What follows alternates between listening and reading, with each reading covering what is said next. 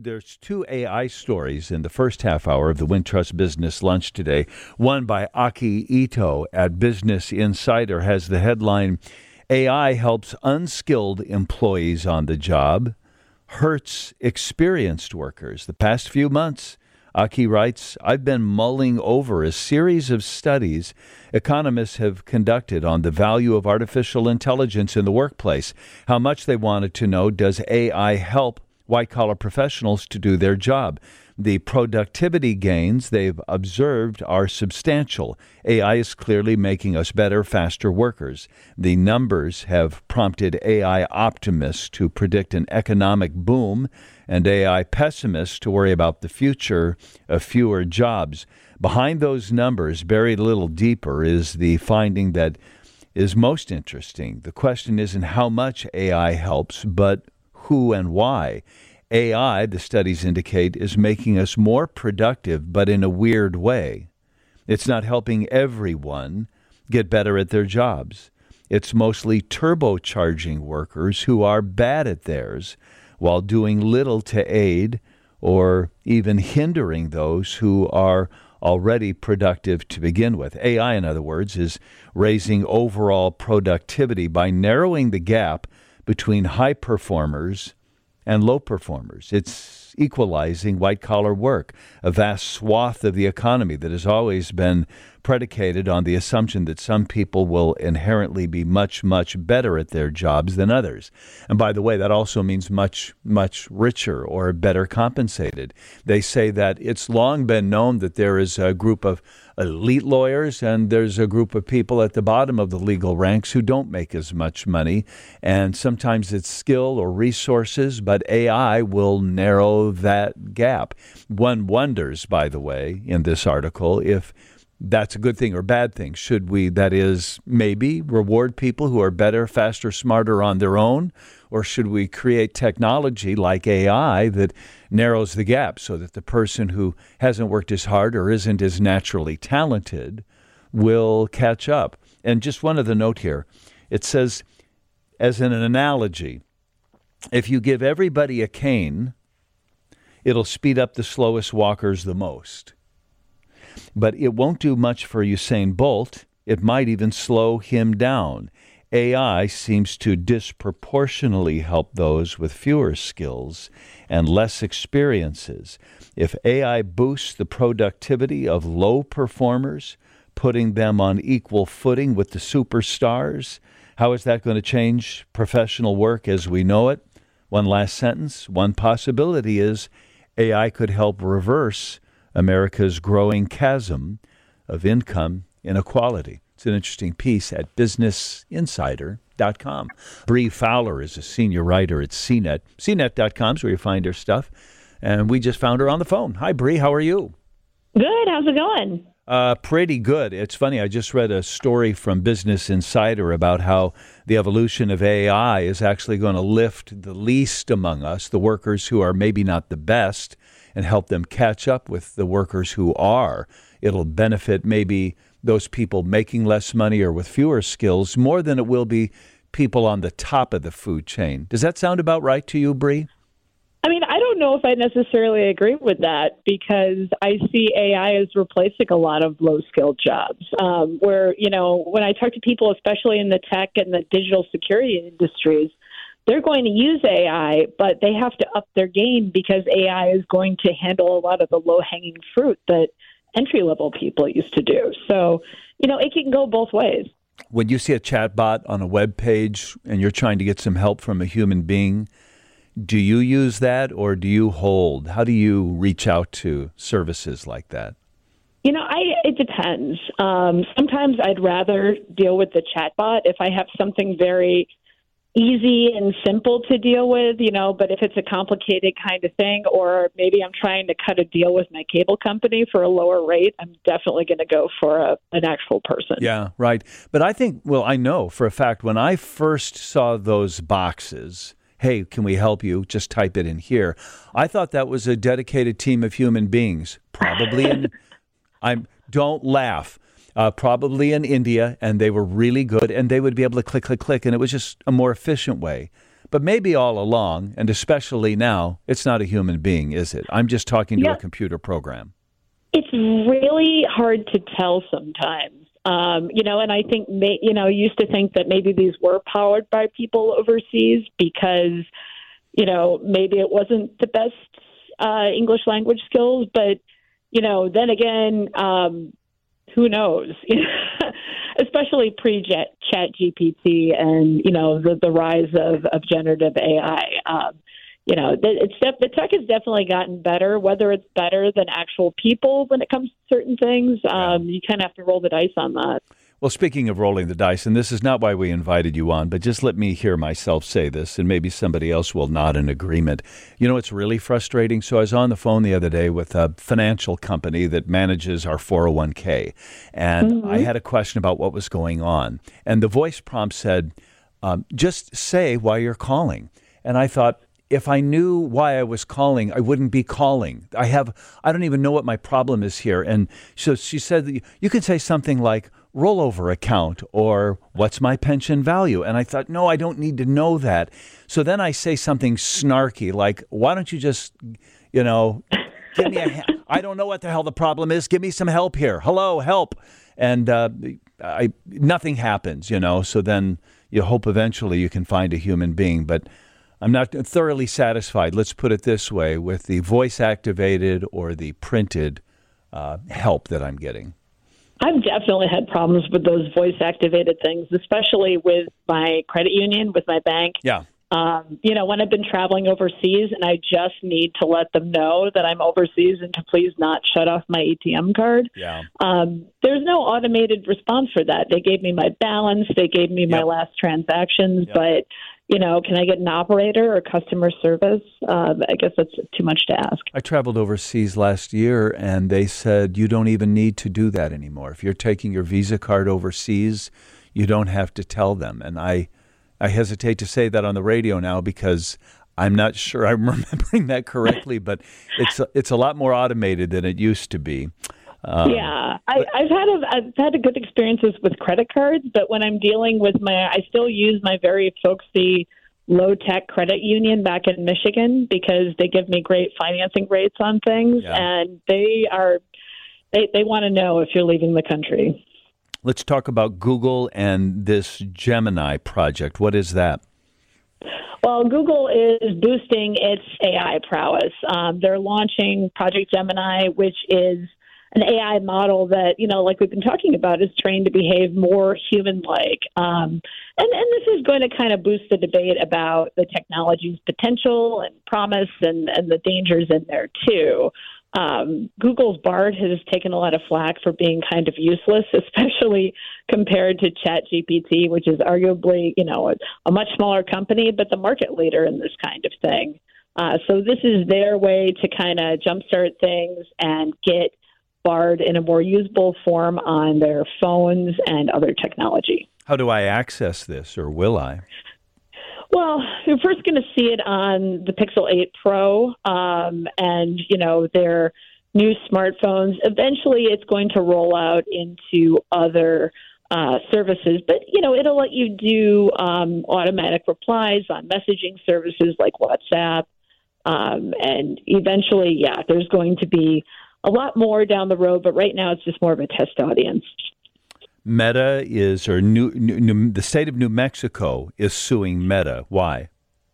Well, it, it go, comes down to kids again. Uh, they're not the first state to file suit against Meta over, you know, Facebook and, and Instagram and everything from concerns about child, you know, sex abuse, things like that, and then just the general addictiveness of these kinds of platforms when it comes to kids. What, what's interesting with New Mexico is that rather than join the 33 state lawsuit currently uh, pending against Meta, they have their own, and it comes after they kind of did this online sting operation where they set up uh, dummy accounts, uh, basically, you know, just to see who would target what looked like to be underage children.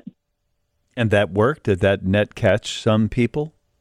Yeah, I mean it, it's kind of scary. I, they they set up these accounts that decoys that looks like kids under 14, uh, and they say that they they've received sexually explicit images. um, and you know. Uh, messages encouraging these children right, to right. provide their own sexually wow. explicit images. And, you know, as a parent, that is really scary. Wow. Um, by the way, do you know much about the state of Montana's TikTok suit, or was it was it Utah? Uh, wasn't there a state that was going to ban TikTok? But I thought that was in the courts. That yes, it is Montana, and as far as I know, that is still tied up in the courts. That that may make it all the way to the U.S. Supreme Court. Um, Montana, the legislature there voted to ban TikTok. Uh, the question is, how do you do that from a technical logistical standpoint? Um, you know, uh, the internet and even telecom, you know, crossing state lines, things like that. It's it's really hard to put something like that in place on a state level. Tomorrow, we're going to talk to Pete Buttigieg, the transportation secretary, and I'll ask him about, among other things, high speed rail. He wants to promote rail and money that's coming from the administration to places like Chicago, including um, high speed rail in Nevada, right? Isn't there money going that way? Yeah, the Biden administration has allocated uh, $3 billion to a privately owned route that'll travel between Las Vegas and Los Angeles, and another 3.1 billion that's going to go to a California public effort to put rail between San Francisco and LA. Um, you know, trains like this, they, if you travel in Europe, they're they're all over the place. Um, America, we have Amtrak, and you know, I, I take trains a lot in the Northeast, and, and I have taken them to Chicago when I lived in Michigan, and we're just not up to par with the rest of the world. Yeah, I couldn't agree with you more on that. I, I, uh, I have traveled those those lines myself. Um, good to know, and always good to hear you, Bree. Thanks for your time today, and let's visit again next week. Thanks for having me. Bree Fowler is a senior writer at CNET. Michael Miller, the economics professor now at Western Washington University and a professor emeritus from DePaul, where we knew him for many years, is on the phone line with some good news and some bad news. Hey, Michael, how are you? I'm doing real well, John. I enjoy very much our time together. As do I, and I know our listeners do too. And it wouldn't be a conversation without you, Mike, unless there was good news and bad news. So give us the yin and yang on the inflation front. Oh, you know, it, here's, a, of course, the whole goal of the Federal Reserve's um, aggressive, tight money policy is to remove inflationary expectations from the economy, which would uh, ultimately remove inflation from the economy, get it down to its its two percent target, and we do see some uh, movement in that way. In general, uh, several different indicators of inflation measured several different ways at several different uh, you know different levels, all are pointing towards uh, are moving down, are moving towards the two percent. one area that is moving more quickly than it has in the past is actually um, durable goods. And see, because what has been happening is the inflation rate is still positive. It's just been going down, which economists call disinflation. So prices are still rising, but they're rising more and more slowly each and uh, every month. Mm-hmm. But when it comes to durable goods, like furniture, appliances, electronics, and so forth, the prices are actually falling which would be a sort of deflation for that particular area. And economists are hoping that this will help us move more quickly towards this 2% um, goal that the Fed has. And that way, the Fed can then ease off on the interest rate hikes that they've been doing. But that may be portending uh, bad news. And the bad news is that the most volatile sector of the economy is consumer durables, the things like furniture, appliances, automobiles, and so forth are things that you don't buy when you don't have any confidence in the future or you're starting to lose your job or you're concerned about losing your job. So, this decline in prices of these particular goods could be a sign that uh, spending on those areas is weakening enough that we may be on the verge, maybe, of going into a recession because of this decline in consumer spending. So the good news is inflation will go down. The bad news is we may go down right into a recession. Well, is a recession, even a soft one, a soft landing, is that essentially the goal, or is that just the consequence of trying to get inflation at 2%? Uh, well put. Uh, that is actually a side effect or a consequence. Um, uh, the the reduction in say the the rise in unemployment we're seeing now. The goal of the Fed as you stated, is something called a soft landing. Uh, an economy that is overheating, where prices are rising. Um, the Fed then Im- implements what is called tight money to try to slow down the inflation. Uh, almost every time historically, when the Fed has done this, they've done it in such a way that the economy not only loses the inflation, but it actually the side effect of high unemployment right. is associated with a, a recession. Okay, but one time during the 90s, the Fed was actually able to raise interest rates, stop the inflation, and the economy never entered a recession. And we called that period, we called that uh, a phenomenon a soft landing. Um, for you know what it's worth, I I still think we have a really good chance of having a soft landing. That we're not going to fall into recession. But you know there are a lot of economists that keep pointing to uh, consumer spending is falling. If you look at um, the ISM manufacturing index, it has been near recession levels for many many months. The leading indicators are falling, um, and the yield curve is still inverted. There's all these signs that a recession should be occurring. But of course, I've been saying this in um, appearing on your show for the past year. Yeah, well, and no recession has showed up, and yeah. I'm I'm hoping for the best. You're not alone in that, by the way. And maybe you've already answered this question, but about that 2% target, one wonders then, does it matter how we get there? Uh, well, you certainly, um, wow, that's, I've never heard it quite put that way. Does it matter? Uh, and are you thinking in terms of time or in terms of damage done? Uh, maybe that. I'm wondering in terms of maybe what sector of the economy has to suffer enough to get us to 2%. Ah, it just seems like yeah. the Fed's goal is to get to 2%. And then they say, oh, but we'll have a recession in the process. And I thought, well, hell yeah. That's what they've been saying all along. And while it has not happened, that almost seems to be the goal. So I'm wondering how we get to 2%. If some people have to suffer more than others, does it matter? Or maybe the means by which we get to 2%, durable goods, for instance, suffering, will be so injurious to that sector of the economy that we'll wish we hadn't done it that way. Wow. Yeah. Uh, You're asking a really tough question. In, in the, that when the Fed is trying to decide how they're going to raise interest rates, they know, for example, that that housing is already in a, a recession, so the housing market has been dramatically affected. But mainly, it has hurt the people. You know, when you look at um, uh, the people in the sense that housing is now more expensive in terms of looking at the price, looking at the financing of housing than I what I've seen. It is the most expensive it has ever been in history, and it is because prices remain relatively high because no one will sell their house yeah. when they have a three percent mortgage.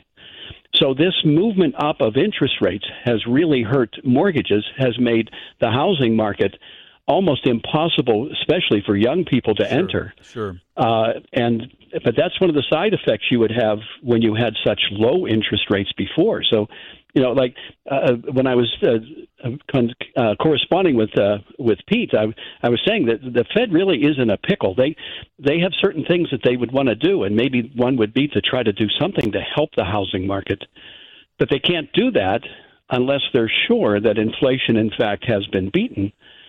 Because several times in the past, especially I have to go back pretty far to the 1970s the Fed would see the disinflation occur, inflation would go down, they would then ease off on the insur- on the interest rates, and inflation would take off almost immediately again because people felt, oh, they've given up, and so the Fed has to decide when can I take my foot off the brake, and it isn't clear yet. The, the, this thing with the uh, the prices of durables makes it a little bit easier, you know, but service prices are still are still pretty high and and food prices are still pretty high, well, and people are upset about, those.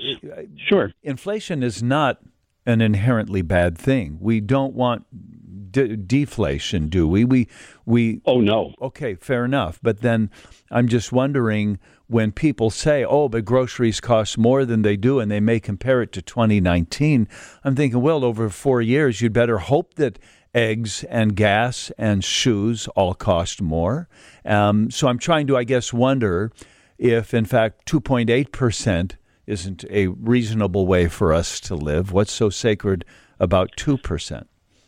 You know, I, I, have asked that question to several of my colleagues to try to figure out where did this 2% number come from? And nobody has a really good answer. Uh, there is no theoretical or historical reason why this magic number 2% uh, is, in fact, the number. What is most important is that the inflation rate rate is relatively stable and it is completely anticipated by the uh, people in the economy, yeah. so they can adjust their wages and so forth mm-hmm. to to live with with the higher prices. And if I can add one last historical piece, one of the best runs we ever had was in the uh, late 1990s, where we had very low unemployment and we had very stable inflation that was not uh, not considered high at all, but it was almost exactly the number you said, 2.8. It was between 2.5 and 2.8. And as I remember it, almost nobody had a problem with that, that the prices were creeping up at that particular speed. The 2% came after uh, the year 2000, where the Fed decided, well, we're going to we're going to focus very explicitly on a target, and we're going to set it at two percent. And again, I'm not exactly sure um, where that number that magic number came from. I, I, wanted to ask you about that. You mentioned it twice now, the 1990s, when we, in fact, managed to escape the jaws of this thing. And that's when Bill Clinton was president. And I wonder if that is instructive in some way, or is that beside the point? Michael Miller. Uh, let's pick it up there in a minute. He's an economics professor at Western Washington University, long a professor of economics at DePaul University. Go into the WGN radio newsroom and get you another update on the market. Steve? Start your timer. It's time for the Wintrust Business Minute, sharing Chicago's business news of the day. Battery startup NanoGraf has cut the ribbon on its new manufacturing facility in Chicago's West Loop. The company is developing materials for the next generation of lithium ion batteries. The facility is the first large volume silicon oxide facility in North America and was made possible through a $10 million Department of Defense contract. NanoGraf says silicon oxide will help power longer lasting batteries for electric vehicles and other devices. The facility will employ 35 people, and the company plans to expand to other parts of the U.S. North Chicago based AbbVie will acquire Cerevel Therapeutics for $8.7 billion. Cerevel has multiple drugs in its pipeline that treat conditions like schizophrenia, Parkinson's disease, and mood disorders. AbbVie says the addition of those drugs will complement drugs currently in its own portfolio. This is the company's second big deal in a week after it agreed to buy Immunogen for $10 billion. Immunogen makes a treatment for certain kinds of ovarian cancer. I'm Steve Grzanich, and that's your Wintrust Business Minute. Okay, now the business of food and Steve Alexander. Mm-hmm, thank you. And let's take a look at the corn and soybean harvest in Illinois after I thank the Chevy Silverado and ChevyDriveChicago.com for sponsoring us today. There's never been a better time to put a Silverado in your toolbox. Who do we have on the phone? This is Mark Schleusner. I'm the Illinois State Statistician for USDA NASS, the National Agricultural Statistics Service. Mark is a numbers man, and what kind of numbers do you have about the corn and soybean harvest in Illinois? In general, we had a really good season for getting things done early. Uh, for corn harvest, we track it until it reaches about 95% finished, and we had that on November 12, 95% finished. So I would think almost everybody was done with corn harvest before Thanksgiving.